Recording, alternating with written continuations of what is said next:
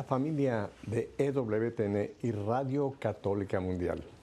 No, hoy no les voy a pedir que se pongan en el cinturón para volar lejos porque nos vamos a quedar aquí en la Florida. Y ya quiero presentar desde ahora este momento a mi querida invitada en esta tarde, Rosa Altamirano.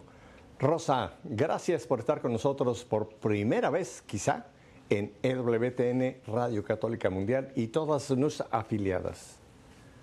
Muchísimas gracias por invitarme. Bueno, no, la invitación es para que tú nos hagas el favor de compartirnos eh, cómo una persona como tú está viviendo su fe. Porque mira, este programa cuando se inició hace ya 24 años, eh, el título creo que fue en cierta forma un poco profético, ¿no? Nuestra fe en vivo. Y tú eres una de las personas que estás haciendo eso, que tu fe se haga vida en ti. Así que empecemos por ti, Rosita. Rosa, cuéntame de ti. Ah, ok, bueno, yo vivo en la Florida, eh, yo soy peruana, mi esposo es cubano, nosotros nos conocimos aquí y eh, soy mamá de cinco niños de 18, 14, 9, 8 y 6 años, tres varones y dos niñas. Eh, y te voy a detener ahí, te voy a tener ahí, te voy a, detener ahí mismo. Ya te vas a dar cuenta que soy un tipo muy preguntón. O sea, no importa. tú tienes en este momento me encanta que me permitas hacerte eh, esta, esta, serie de interrupciones en tu presentación. Eh, eres una mujer que tiene cinco niños.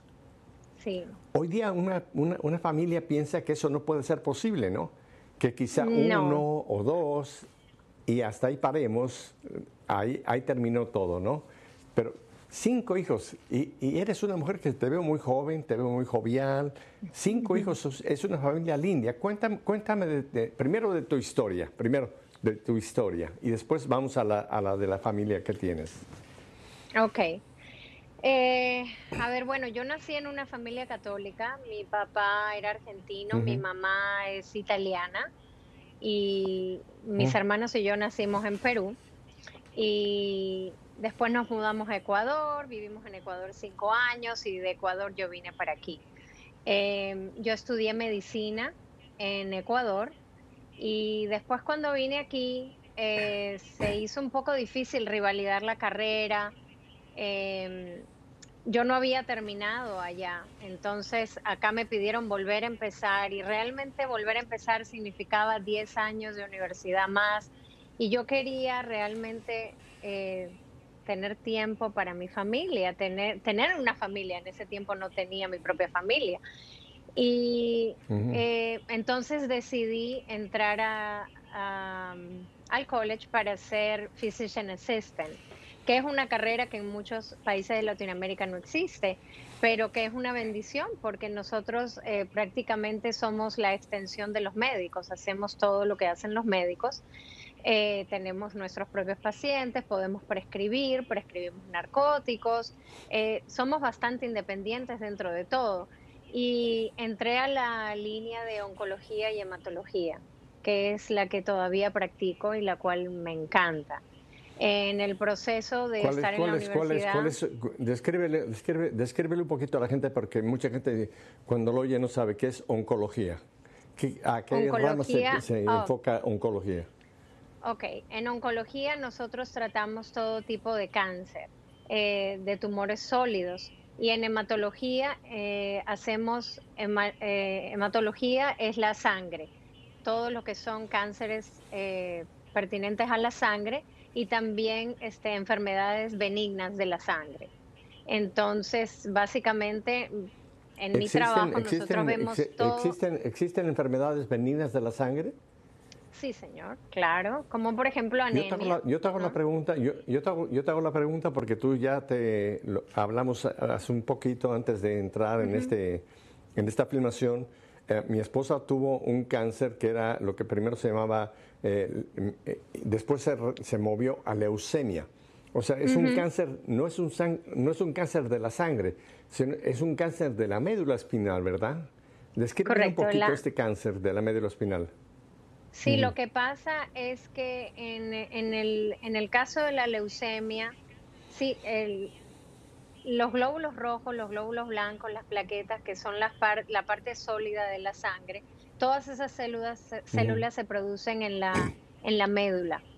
Y entonces en, hay diferentes tipos de leucemia, pero básicamente en la leucemia la médula deja de producir eh, al nivel que tendría que producir cada una de estas células.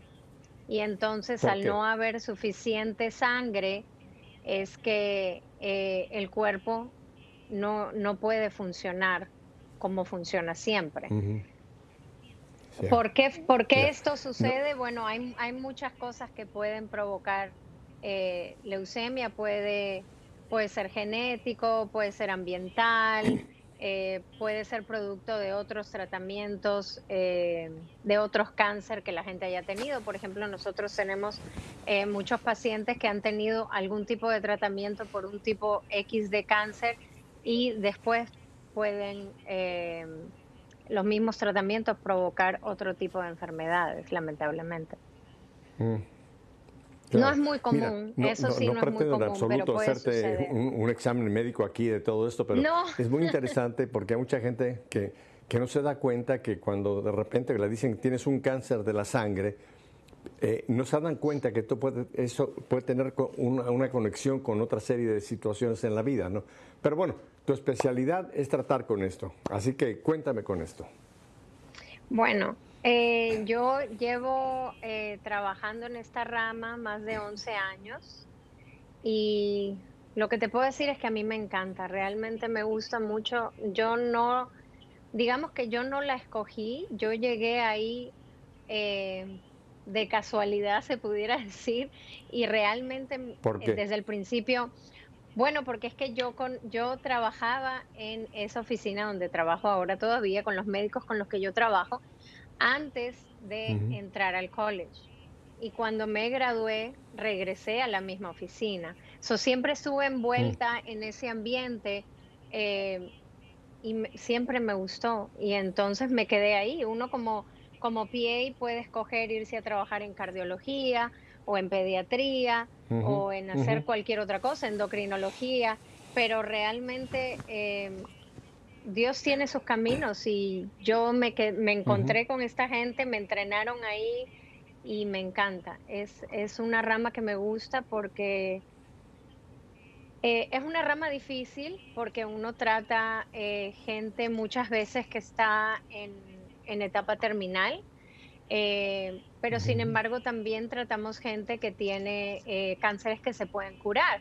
Y especialmente ahora, hoy por hoy, yo te puedo decir que después de 11, 12, 13 años de trabajar en esta rama, eh, las medicinas que tenemos ahora no son las mismas que teníamos hace 10 años, ni hace 15 años. Ah. Y hoy por hoy podemos hacer mucho más de lo que hacíamos antes.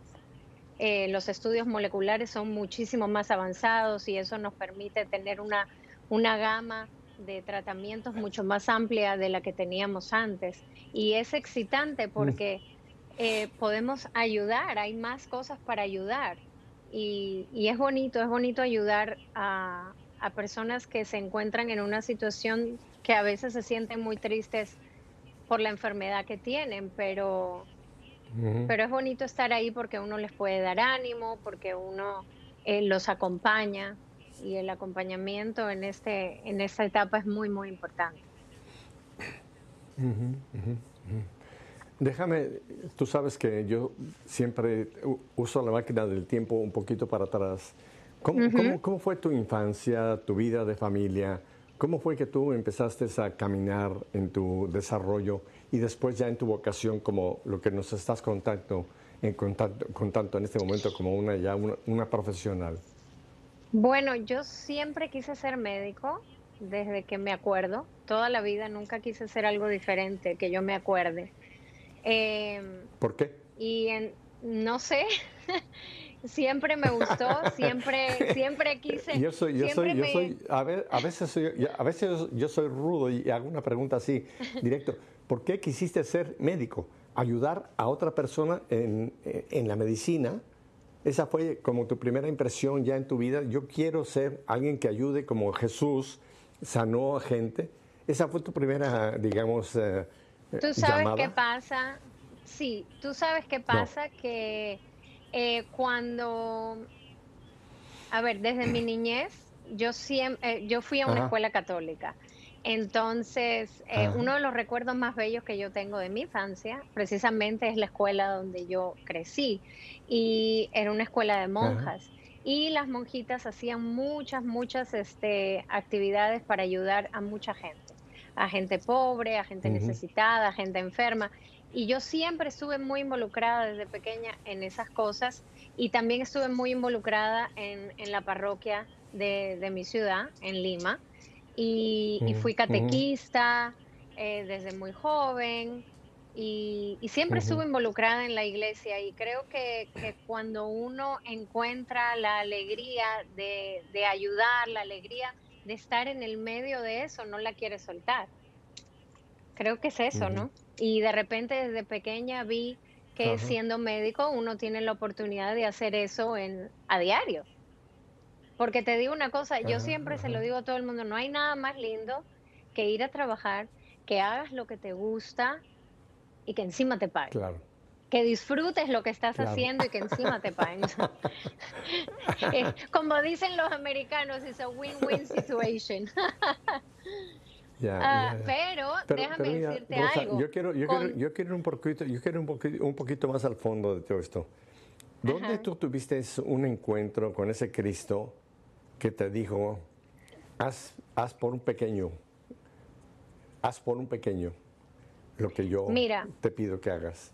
¿Cómo fue? Mira, te voy, te voy a contar una experiencia. Cuando vivíamos en Ecuador, eh, antes de que yo entrara a la universidad, no mentira, ya estaba en el primer año de, no, fue antes de entrar a la universidad, em, yo quería ser religiosa quería discernir para ser religiosa. Ah, no me digas. Y me ¿Sí? fui, sí, uh, hace muchísimos años. y me fui y me fui a vivir. Lo habías, oye, espérame, ¿lo habías contado algo, antes esto ante una cámara de televisión?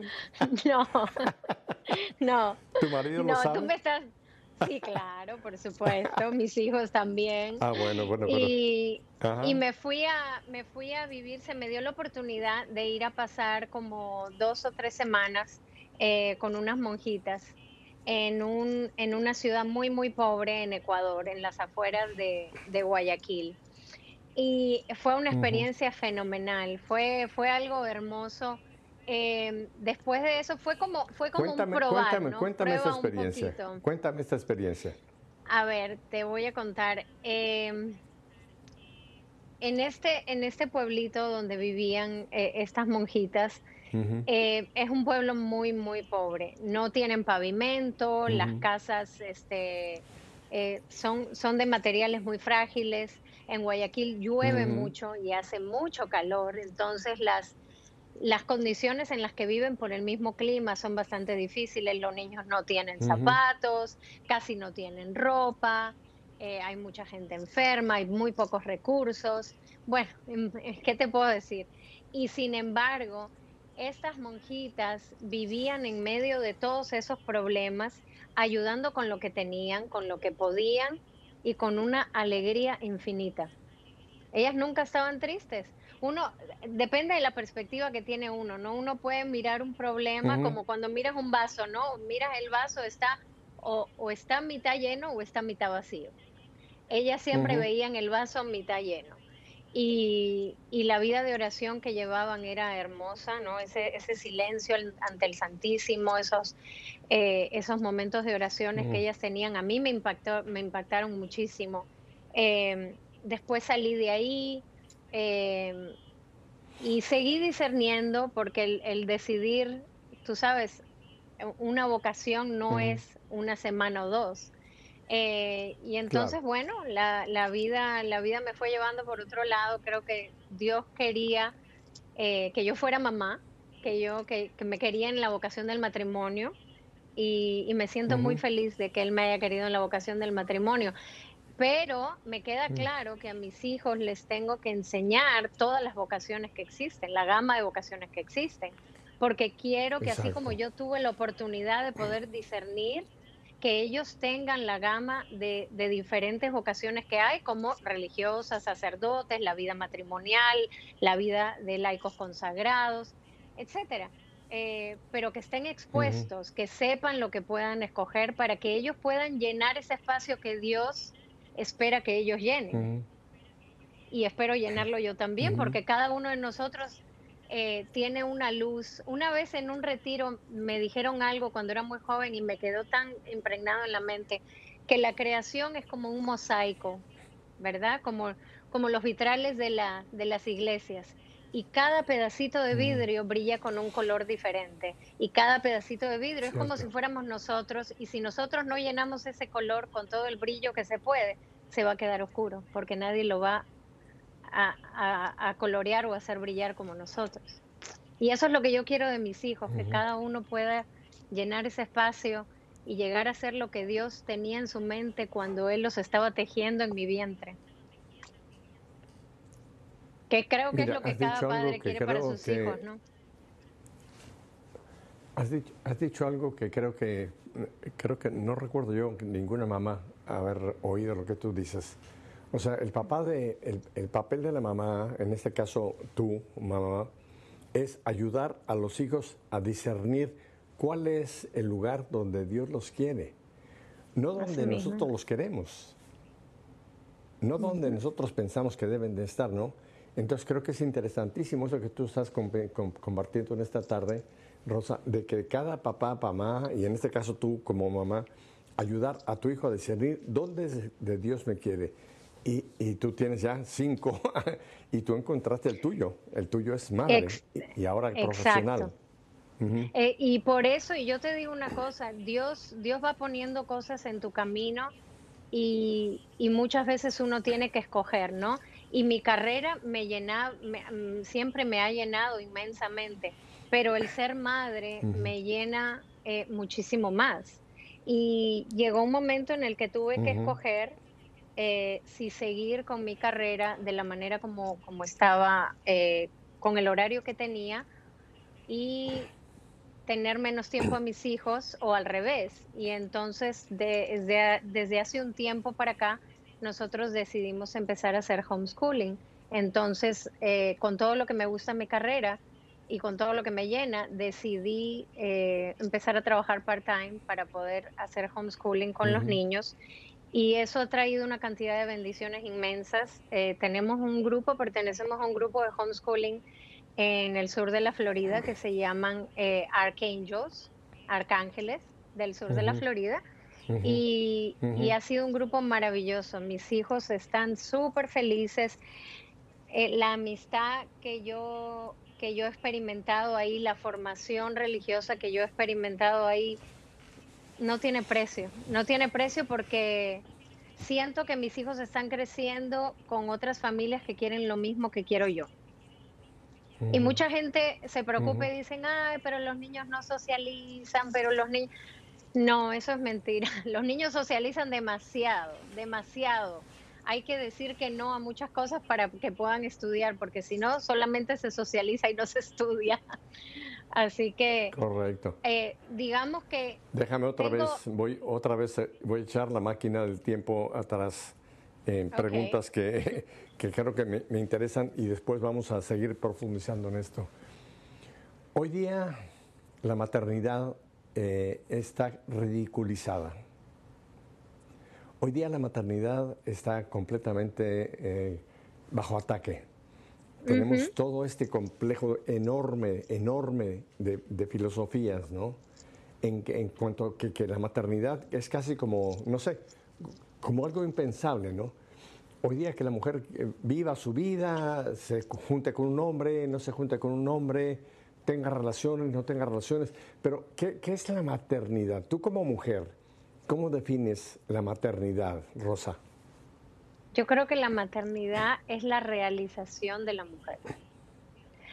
Eh, Le diste el, genio, el, como decía, como, como, como dicen ahora, como lo dijo yo creo que Juan Pablo II, ¿no? El genio femenino las mujeres somos eh, súper importantes en el mundo porque nosotras somos las que estamos manteniendo la raza humana. Y, el papel de la mujer es tan, tan importante en el esto, mundo. Repíteme esto que acabas de decir, repíteme esto que, acabas de decir. que las, mujeres, somos la, manteniendo la raza humana. Manteniendo la raza la raza humana, así mismo. Porque nuestra labor no es solamente ser profesionales y, y hacer lo que querramos y estar por encima del hombre, ni igual que el hombre. Nosotros no tenemos que ser igual que los hombres, ni tenemos que competir con los hombres. Nosotros tenemos nuestro propio nuestro propio valor porque somos completamente diferentes. Porque los hombres eh, tienen su propio, su propio rol y nosotras tenemos nuestro propio rol. Entonces, eh, no tenemos por qué competir, nos tenemos que complementar. Y para eso es a lo que estamos llamados, eso es lo que es el matrimonio, complementarse el uno al otro, para poder sacar adelante a la familia. Yo, mi esposo puede hacer mil cosas, pero hay cosas que yo hago que él no las va a hacer. No porque no pueda, sino porque necesitan el toque femenino. Y viceversa, hay cosas que yo no puedo hacer, yo no lo voy a reemplazar a él, ni pretendo reemplazarlo a él. Él hace lo que le toca y yo hago lo que me toca y entonces así es como nuestra familia crece. Y en el mundo pasa exactamente lo mismo, cuando los, las mujeres empiezan a competir con los hombres, que por el salario, que porque saben más, que porque saben menos. Eh, ese no, esa no es la competencia que, a la que estamos llamados. Y por eso hay tanta frustración, ¿me entiendes? Por eso hay tantos problemas. Porque eh, uno coge las batallas equivocadas. Ajá. ¿Cómo, ¿Cómo conociste a tu, a tu hombre, a tu marido? En la universidad. A ver, cuéntame. Nos conocimos en Miami Day College. Ah, Nos conocimos en Miami Day College. Nunca, nunca pensaste que te iba yo a hacer una entrevista como de este tipo, ¿verdad? No. Pero esto es, esto es precisamente, esto es precisamente nuestra fe, amigo. ¿Cómo, ¿Cómo conociste a tu hombre y cómo tú supiste que este era el hombre que Dios quería para ti? Cuéntame. Eh, bueno, yo estuve orando. A ver, déjame decirte algo. Eh, yo estuve orando mucho tiempo para encontrar a la persona correcta. Eh, y yo le hice una carta. Tampoco nunca he hablado de esto en público, pero bueno, yo hice una carta una noche eh, que me sentía muy sola. Hice una carta en papel y le escribí una carta a Dios y le puse por delante y por detrás una lista muy larga de todas las cosas que yo quería en un hombre. Todo, fui muy, muy específica una vez un sacerdote me dijo que a Dios hay que pedirle las cosas muy, muy al detalle, muy específicas. Y fui muy específica. Y fui al Santísimo y puse esa carta en el piso, abajito del Santísimo. Y le dije, si ah. no me vas a dar esto, déjame sola. Fue todo lo que le pedí. Y, y me dio todo lo que yo había pedido y mucho más. ¿Esa, carta la tienes todavía? no. Quisiera tenerla, no sé dónde la puse. Quisiera tenerla. Pero te digo una cosa, me dio mucho más de lo que había puesto en la carta. Mucho, mucho más. Él nunca se equivoca. Él cuando da, da manos llenas. ¿Y, qué, pedías ahí en esa carta? A ver, así en poquito. Oh, que fuera un hombre bueno, que me amara, que amara a mi familia, que me respetara, eh, que fuera un buen hijo, eh, que fuera un buen ser humano, eh, que supiera hacer muchas cosas en la casa, que no me esperara a mí para cambiar un bombillo. y, y, él, y él, es, él, él es mucho más, mucho más que todo lo que yo pude haber pedido. Dios fue muy, muy generoso. No, le pusiste, no, oye, no le pusiste, no le pusiste ahí que fuera mexicano, ¿verdad? No, no, no puse nacionalidad. Se la dejé a él para que él la escogiera. sí. No, no, pero eso, eso me encanta. O sea, tú le pediste a Dios que fuera el hombre que Dios quería y Dios te lo dio. Así, así mismo. Y se conocieron en la universidad entonces. Sí, nos conocimos en la universidad y, y poco a poco cuando uno conoce a alguien, uno se da cuenta que esa persona tiene los mismos valores que tú, que tiene la misma manera de pensar, y, poco a poco te vas dando cuenta quién es la persona con la que tú realmente quisieras formar una familia, ¿no? Uno no puede pensar formar una familia con todo el mundo. Claro, claro, claro. ¿Y cuánto tiempo fue su noviazgo? Dos años. Oh, bien, dos años. Mira, eso otro punto importantísimo es de, hoy día el noviazgo es casi como una cosa obsoleta, ¿no? La, gente piensa que el hombre y la mujer ya no, ya no tienen que, tener un noviazgo, se gustan y ya tienen una relación y se acabó todo, ¿no? Pero qué importante lo que estás, estás tú mencionando. Hay un tiempo importantísimo para después crear una relación profunda que ya es el matrimonio, ¿verdad? Efectivamente. Bueno, en la iglesia no se equivoca, ¿no? La iglesia lo, lo, lo promulga y lo proclama. El problema es que muchos a veces no, no, no escuchamos, me incluyo, muchas veces no escuchamos, pero la iglesia no se equivoca definitivamente. Correcto. Los documentos de la iglesia, los documentos de la iglesia no se equivocan. Correcto. Bueno, entonces hoy día, para antes de que tengamos que ir a un breve corte en este momento, tú tienes una familia, cinco hijos, una, una, profesión, un marido que también trabaja con, eh, en su profesión y están ustedes en, cada uno en su, en su propia línea haciendo lo que tienen que hacer, pero tienen una, una unión. ¿Qué tiempo tú le das a tus hijas y a tus hijos? ¿Qué tiempo? Eh, todo mi tiempo. Tiempo, ya como mamá. todo. Bueno, que todo mi tiempo. No, yo sé que todo, yo, sé que todo, yo sé que todo, pero, eh, pero tú tienes tu propio, tu propio, horario, en fin. ¿Cuál es el tiempo que una mamá debe dar a la familia?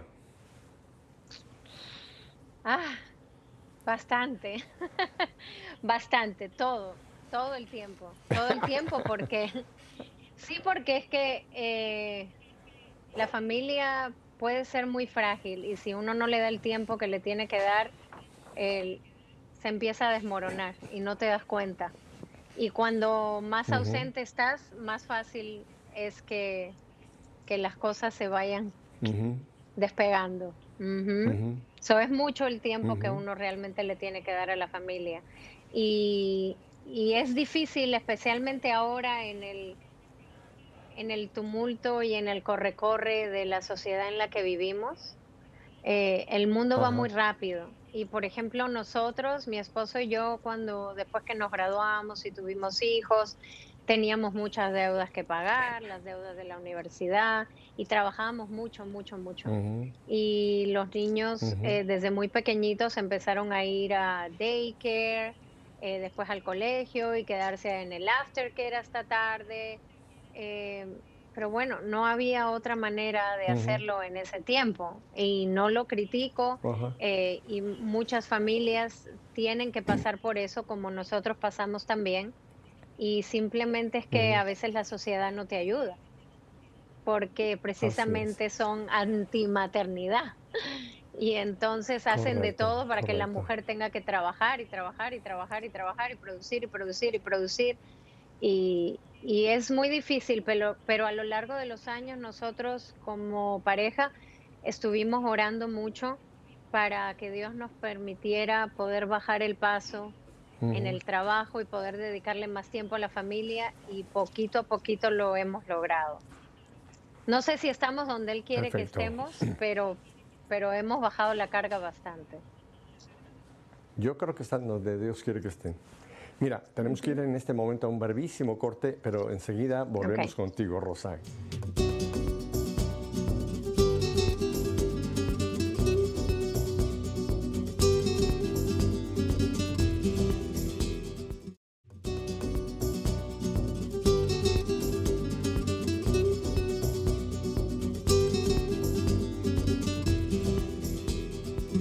Aquí estamos otra vez con mi querida Rosa allá en la parte norte de Florida, pero sé muy cerca de nosotros. Ah, Rosa, te quiero eh, hacer una pregunta para que amplíes eh, para toda nuestra gente. Hoy día mucha gente piensa que no se puede educar en casa. tú tienes un, programa que se llama homeschooling, que, pero es, eh, que se puede realizar en la casa de uno, ¿verdad? Cuéntanos de esto. Sí. Ok, bueno, primero déjame decirte que em, me tomó como tres años realmente decidirme a hacer homeschooling. Para mí eh, fue un proceso. Eh, que creo que yo no quiero decir que está bien o está mal o es para todo el mundo. Eh, creo que es como una vocación. Creo que el Señor te llama de una u otra manera a cambiar cosas en tu casa, cosas que no le tienen que funcionar a todo el mundo, ¿verdad? En nuestro caso, eh, Dios se, se empeñó en ponerme esto del homeschooling delante y muchas veces yo me lo quitaba y lo quitaba y me, me lo volvía a poner y yo lo quitaba y me lo volvía a poner. Y fue una pelea de tres años hasta que yo entendí que, que, de alguna manera él quería ese cambio en, mi vida, en la vida de mi esposo, de mis hijos. Y decidí saltar y hacerlo. Eh, mucha gente piensa que no es posible enseñar en la casa. Yo les puedo decir que sí es posible, porque si vamos... Eh, a ver los documentos de la iglesia, que como te dije antes nunca se equivocan. Existe un documento maravilloso que escribió Juan Pablo II que se llama Carta a las Familias en el año 1994.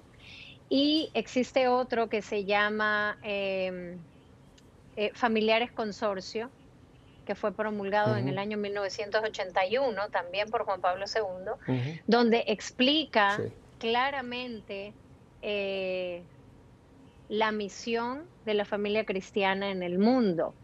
Y ahí él es bien claro al decir que los padres somos los educadores primeros de esos niños que él nos ha dado. Somos los, los educadores por excelencia.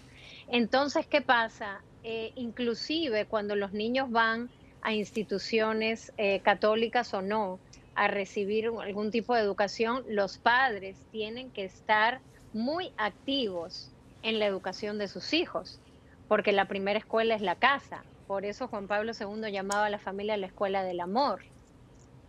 ¿Verdad? Ajá. Déjame otra vez eh, te detengo ahí porque creo que es importantísimo este punto que tú acabas de tocar. la, primera iglesia es la iglesia doméstica. Correcto. No es ni siquiera la iglesia parroquial.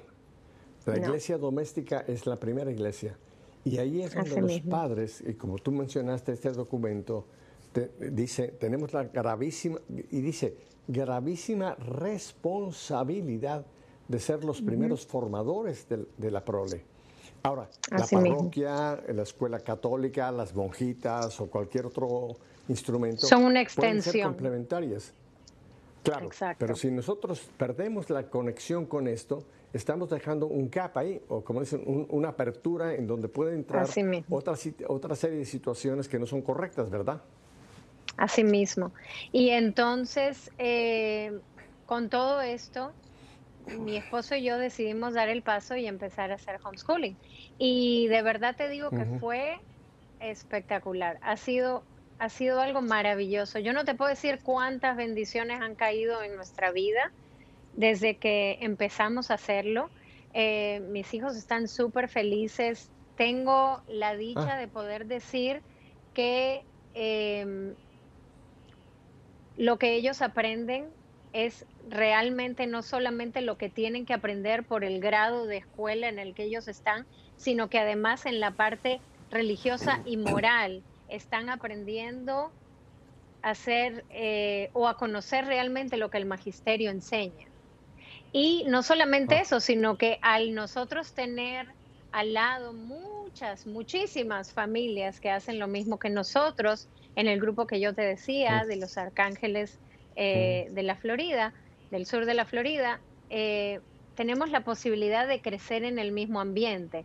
Entonces, lo que yo les estoy enseñando, ellos lo ven reflejado en otras personas también. Y tenemos la misma formación. Y creo que eso es muy importante, porque alguien una vez me dijo, ay, pero entonces estás haciendo crecer al niño en una burbuja. No, yo no estoy haciendo, no pretendo que mis hijos crezcan en una burbuja. Lo que sí pretendo es que ellos reciban la información que ellos puedan digerir en el momento apropiado. No que venga alguien y les enseñe algo que a la edad que tienen no están supuestos a saberlo o no lo puedan entender y no lo, no lo puedan digerir de la manera correcta. Yo no pretendo esconderles las cosas malas que pasan en el mundo, pero simplemente se las voy revelando de la manera más apropiada según la edad que ellos tienen, para que cuando ellos crezcan, ellos sepan cómo lidiar con las cosas que pasan en el mundo, sin tener que influenciarse y, dejar que la gente cambie sus opiniones.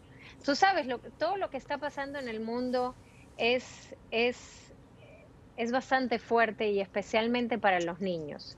Y por eso nosotros como padres tenemos que ser padres que oran, porque no podemos permitir que los cambios del mundo decidan la vida de nuestros hijos.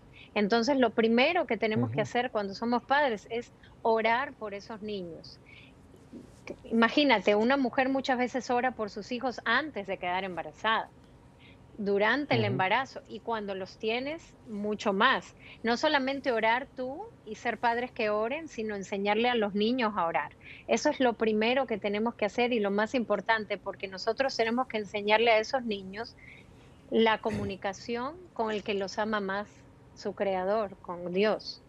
Y, por ejemplo, nosotros en la casa em, tenemos un momento en el que rezamos el rosario todos los días juntos como familia. Y no te voy a decir que es perfecto, porque rezar el rosario con niños es muy difícil. Pero hay mil cosas que uno puede hacer. Por ejemplo, nosotros empezamos rezando una decena, una, un misterio del rosario solo una decena, eh, después del, de la cena. Eh, después de un tiempo cambiamos y eh, todavía tenemos los, los discos de EWTN con los que se reza el rosario para niños, que es una maravilla. En mi casa eso ha sido un éxito. Y entonces lo que hacemos es que rezamos los cinco, rezábamos los cinco misterios y solamente un Padre Nuestro y un Ave María por misterio. Ya después fuimos cambiando, mientras ellos van creciendo, la dinámica va cambiando. Ahora rezamos los cinco misterios, el rosario, el rosario completo. Algunas veces unos cuantos se quedan dormidos para el tercer misterio, pero no importa, no importa, no importa, porque sabes qué, lo importante es que ellos sepan que en ese momento es como, como familia, nosotros nos ponemos a los pies de María para que ella nos regale sus bendiciones, para que en ese momento nosotros ponemos todo nuestro ser, nuestras alegrías, nuestras tristezas a los pies de la Virgen y a los pies de Jesús. Y no solamente eso, sino que sabes que es algo muy lindo, que cuando uno, mientras más temprano empieces, mejor. Eh, creas una sensibilidad en los niños hacia la oración, eh, el amor hacia María, el amor hacia Jesús, que yo te digo, nosotros antes de empezar a rezar el rosario, eh, ponemos nuestras intenciones por ese rosario. Y cuando yo veo a mi hijo de seis años, ahora que tiene seis, pero desde que tenía cinco y cuatro, rezar por cualquier cosa, eh, me da a mí una cosa, eh, se me arruga el corazón cuando ellos piden por sus amigos, cuando ellos piden por alguien que está en el hospital, cuando ellos piden por mi mamá, porque mi papá ya no está con nosotros, cuando ellos piden aún hoy por el alma de mi papá, cuando piden por, por la abuela paterna porque está enferma o porque, qué sé yo, cualquier cosa, tú ves que ellos todo lo escuchan, que ellos están atentos a todo lo que pasa y que tienen una sensibilidad y que ellos realmente creen que Dios es la solución y por eso lo ponen en el rosario, porque saben que Dios puede hacer todo lo que nosotros no podemos. Te voy a hacer otra, otra vez eh, preguntas de estas eh, que te he hecho para atrás y para adelante. Cuando empezaron a rezar el rosario en familia, eh, me imagino que los más pequeños pensaron que esto era una cosa para, para, no para ellos, ¿no? Pero ustedes lo iniciaron y se ha creado ya una especie de una tradición familiar que es importantísima, ¿no? Sí, una rutina, es una rutina es una rutina. Y, y como, como lo hablaba el otro día, lo hablamos el otro día mi esposo y yo, es muy, muy importante, muy importante porque sabes que ahora ellos son los que dicen, ¿y no vamos a rezar el rosario? Entonces son ellos los que te recuerdan que tienes que rezar el rosario. Y te voy a, te voy a comentar otra cosa eh, que estaba hablando el otro día eh, con, con, alguien acerca de las visitas al Santísimo. Mucha gente, yo aprendí a ir al Santísimo desde pequeña porque, como te dije antes, yo crecí en un colegio católico, entonces teníamos una hora de adoración al Santísimo semanal obligatoria. Y a mí siempre me gustó, pero después cuando crecí, y ya no iba tan seguido. Después nos casamos, íbamos de vez en cuando, pero cuando tuvimos hijos yo dejé de ir al Santísimo, a las visitas al Santísimo. ¿Por qué? Porque yo no podía empatar niños gritando, llorando, corriendo en, en una capilla frente al Santísimo, hasta que hace tres años atrás, cuando empezó todo este, este caminar con el homeschooling, eh, escuché una charla de una mamá que decía que mientras más chiquitos los empieces a llevar, les estás abriendo esa puerta, ese conducto de comunicación con el Señor. Y me sentí tan llamada a, hacerlo que firmé con los adoradores del Santísimo Sacramento para ir los lunes a las 5 de la tarde. Y a veces yo pensaba, yo decía, yo estoy loca. Yo cómo voy a ir con niños tan chiquitos, porque imagínate, en esa época los más, los más pequeños, hace 3, 4 años, tenían 6, 5 y qué sé yo, uno y medio, dos. Entonces dije, no importa, si Dios me está llamando a eso, yo voy a tratar y empezamos a ir. No te voy a decir que lo disfrutaba porque me volvía loca, tenía que agarrarlos, tenía que callarlos, eh, en fin, hay gente que se alegra cuando los ves en el, en el, cuando ve a niños en el Santísimo y hay gente que no le gusta mucho por la bulla. Pero ¿sabes qué? Claro. Eh, yo me frustraba porque decía, no puedo estar en silencio, no puedo orar, hasta que poco a poco fui entendiendo que mi oración no era o no tenía que ser el hablar o el rezar. Mi oración tenía que ser estar ahí, ser testimonio para mis hijos. Correcto. Y íbamos todos los lunes y tú no me vas a creer que a veces la que buscaba excusas para no ir era yo, para no pasar por la locura. Pero tú sabes que mis hijos nunca me dijeron no quiero ir. Nunca. Cuando yo les mm. decía tenemos que ir al Santísimo, inmediatamente ellos cogían un folder, porque nosotros llevamos este, dibujos de la Virgen para colorear. Entonces yo trataba de hablar con ellos y decirles antes de entrar, cualquier cosa que hagan, siempre estén atentos que Dios está frente a ustedes y que Él está En, el Santísimo Sacramento y que los está mirando con unos ojos de amor inmensos o cualquier cosa que hagan, mm. simplemente háganlo por Él. Era todo lo que les decía, por favor que no griten, que no corran, que no... Pero ya ha sido un proceso y no te puedo decir las bendiciones que, que el Señor ha derramado en esas visitas al Santísimo en mis hijos, en mí, en mi familia. Y ahora eh, ya no voy con los niños porque eso fue antes de la pandemia, claro, después de la pandemia dejamos de ir. Y ahora en la parroquia, a la parroquia a la que nosotros pertenecemos, que es San Edward, en Pembroke Pines, em, hacen eh, la exposición al Santísimo todos los días hasta las diez y media de la mañana. Y cuando podemos vamos a misa en la mañana. Y los jueves tienen la exposición al Santísimo todo el día. Y entonces tratamos de ir eh, todos los jueves en la noche como familia, ¿no? Tratar de ir todos juntos. No te voy a decir que se portan súper bien, no, todavía de vez en cuando no se portan tan bien, pero yo estoy segura que, que, a Dios le gusta, que yo estoy segura que a Dios le gusta que estemos ahí y ya, ya no lucho con, con tratar de corregirlos. Eh, los dejo ser porque sé que de alguna manera u otra ellos están aprendiendo que, Dios está ahí y que vamos porque es importante y, tenemos que ser un testimonio para nuestros hijos, ¿no? Para que ellos lo hagan. de la famosa frase de, San Juan Vianney, ¿no? De aquel hombre que estaba, estaba, venía cada día y él nunca supo cómo era que ese hombre cada día estaba ahí. Un día le preguntó, ¿y por qué usted tiene tanto tiempo aquí frente al Santísimo? Dice, él me ve, yo lo veo. Yo lo veo, él me ve.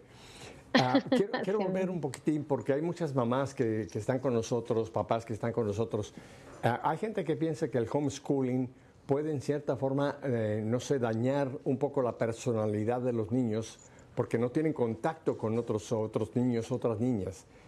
Ah, primero, eh, hoy día creo que el ambiente que hay dentro de las parroquias, no la parroquia, perdón, de las escuelas es horrible. O sea, la educación que se está penetrando en los, sistemas públicos es terrible, ¿no? Terrible. Entonces, creo que es importante lo que tú dices, sacar a estos niños, no sacar, sino darles otro tipo de información de lo que les está presentando el sistema escolar. ¿Tú crees, eh, María, Rosa, perdón, que a los niños les hacemos un daño cuando los aislamos de estos sistemas de escolares? A ver, yo te voy a hablar de mi experiencia. Eh, yo saqué a mis hijos del sistema escolar y, y la verdad es que ellos están súper bien. Eh, han aprendido muchísimo. Eh, de hecho, este año que pasó les hicimos un, un examen estandarizado y salieron súper bien. Pero más allá de lo que puedan aprender en cuanto a materias de estudio, de matemática, lenguaje, eh, ciencias, está, como yo te decía antes, la parte moral y la parte de la fe. Entonces tú puedes combinarlo todo y no les haces daño porque primeramente eh, los niños tienen una capacidad de aprender solos impresionantes. Y no solamente eso, sino que nosotros confiamos en que nosotros somos los educadores por excelencia de esos niños y que Dios nos va a dar todo lo que necesitamos para para educarlos. Y como te digo, es muy importante el soporte alrededor. Y, nosotros tenemos un soporte muy grande. Yo te digo que eh, mucha gente piensa, como decíamos antes, que los niños no socializan. Es todo lo contrario, socializan demasiado. Socializan muchísimo. Hoy por hoy mis hijos tienen muchos más amigos de los que tenían eh, cuando estaban en el colegio.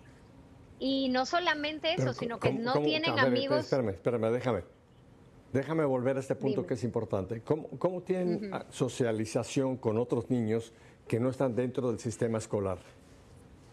Eh, bueno, porque te decía de este grupo al que nosotros pertenecemos, los Arcángeles del, sur de la Florida, que son familias de homeschooling que se juntan ah. y eh, tenemos una comunidad, es una comunidad inmensa de muchas, muchas, muchas familias. Entonces, lo bonito, hacemos muchísimas actividades.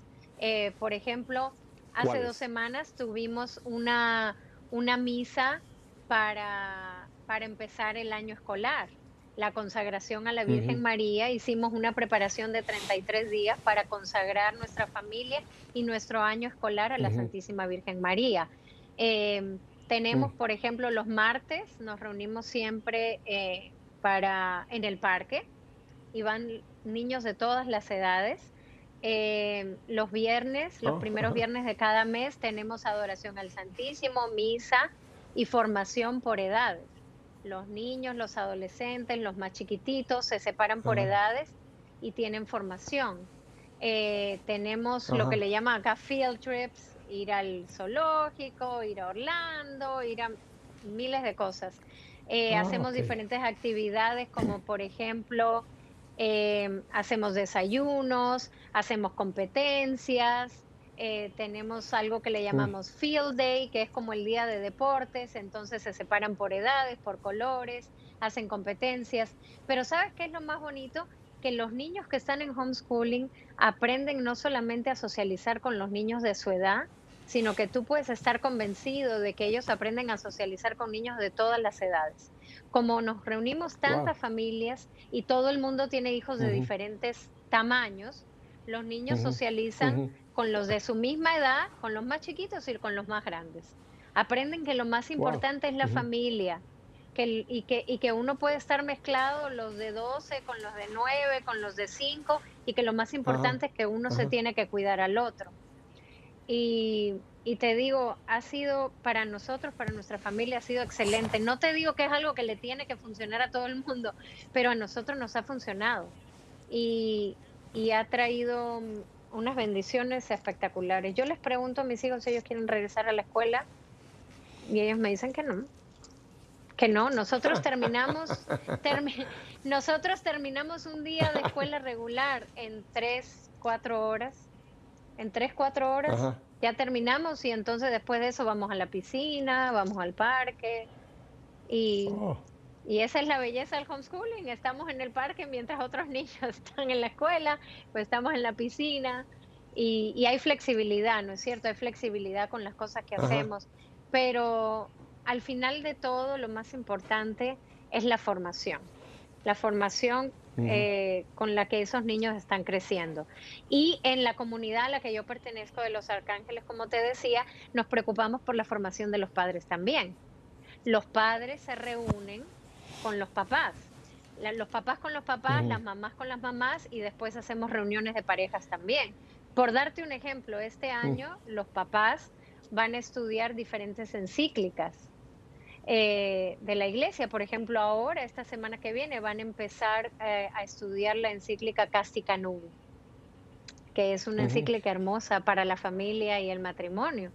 Y, y ese, ese tipo de formación moral no tiene precio. Ese tipo de formación religiosa que te va a llevar a que tengas, te va a llevar a que tengas em, eh, una una superficie sólida sobre la cual levantar tu familia, eso no tiene precio. Eso no tiene precio.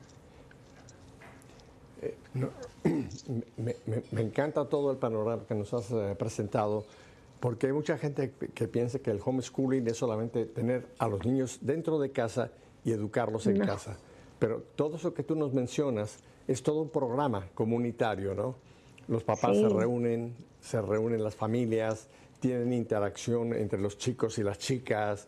O sea, hay toda una, una, vida de comunidad que no solamente meter en una burbuja a los niños. Es así, ¿verdad? Y te voy a decir algo, yo eh, oré mucho por conseguir una comunidad en la que yo me pudiera sentir que, que estaba con gente con la que me sintiera yo, con la que tuviera cosas que compartir y que hablar, porque a veces pasa que uno está en grupos y tú sientes como que no encajas, entonces no sabes si tú eres el raro o los otros son el raro. Entonces, yo le decía a Dios, yo quiero reunirme con gente con la que yo pueda hablar el mismo idioma. Y, y él poquito a poquito me fue llevando y me regaló estas hermosas familias que hoy por hoy nos acompañan en este camino tan hermoso que, emprendimos de homeschooling. Ah, Rosa, y para gente que nos escucha en muchas otras partes de América, no solamente aquí en Estados Unidos, ¿cuál, es la forma que pueden hacer contacto con esto, esta posibilidad de hacer lo mismo que estás haciendo tú con tu familia? Eh, el contacto para para que otras familias, quizá en, Colombia o en Venezuela o en otros países, puedan quizá empezar a explorar esta posibilidad de lo que tú ya tienes eh, realizando con tu familia. ¿Hay en América Latina otras eh, posibilidades de homeschooling o esto solamente se oh, limita a Estados Unidos? No, no, claro que no. Eh, bueno, solamente por darte un ejemplo, el programa que nosotros estamos usando se llama Seaton. y, yo sé que hay muchas familias. ¿Cómo se llama? ¿Cómo se llama? Seaton, S-E-T-O-N, Seaton. Seaton Home Study. Ese es el que yo uso, pero hay muchísimo, y, es católico, pero hay muchísimos, eh, muchísimos otros currículums de homeschooling, y yo sé que hay muchas familias en muchos otros países que, pueden educar con ese mismo currículum porque ellos hacen el delivery eh, internacionalmente también. En otros países debe existir otro tipo de currículum católicos que se pueden usar. Solo por darte un ejemplo, eh, mi mamá vive en Perú, ¿no? Mi familia vive en Perú. Y la última vez que estuvimos allá, por curiosidad, yo empecé a buscar en Google um, homeschooling. Y sí hay grupos de homeschooling. Quizás no es tan famoso como aquí todavía, los grupos son más pequeños, pero sí los hay, sí los hay. En Colombia, los hay en, Europa, los hay en muchas partes. Solamente tienen que buscar, tienen que buscar en sus parroquias, tienen que eh, de repente en el internet buscar algún grupo eh, de homeschooling que ya esté establecido, buscar los currículums y poquito a poquito eso los va a llevar. Eh, como te dije antes, a mí me tomó como tres años eh, poder llegar a, tomar la decisión y me pasé esos tres años estudiando, estudiando el homeschooling, conociendo gente de homeschooling, leyendo mucho. Eh, el Señor me lo estaba pidiendo, me estaba pidiendo que me lanzara, pero como que me daba miedo, no, no confiaba lo suficiente. Y fue, fue una, una lección, ¿no? Que tengo que confiar más. Bueno, Rosa, tú no sabes que cuánta luz has, has, abierto para otra mucha gente que quizá quiera ir por la misma línea que tú y tu familia han, han ya tomado. Así que me mantengo en contacto contigo. Seguro que sí. Y familia, si Dios nos concede una semana más de vida, estaremos aquí la próxima semana para seguir haciendo que esto, como lo ha hecho Rosa y su familia, nuestra fe siga siendo una fe en vivo. Hasta la próxima semana. Chao.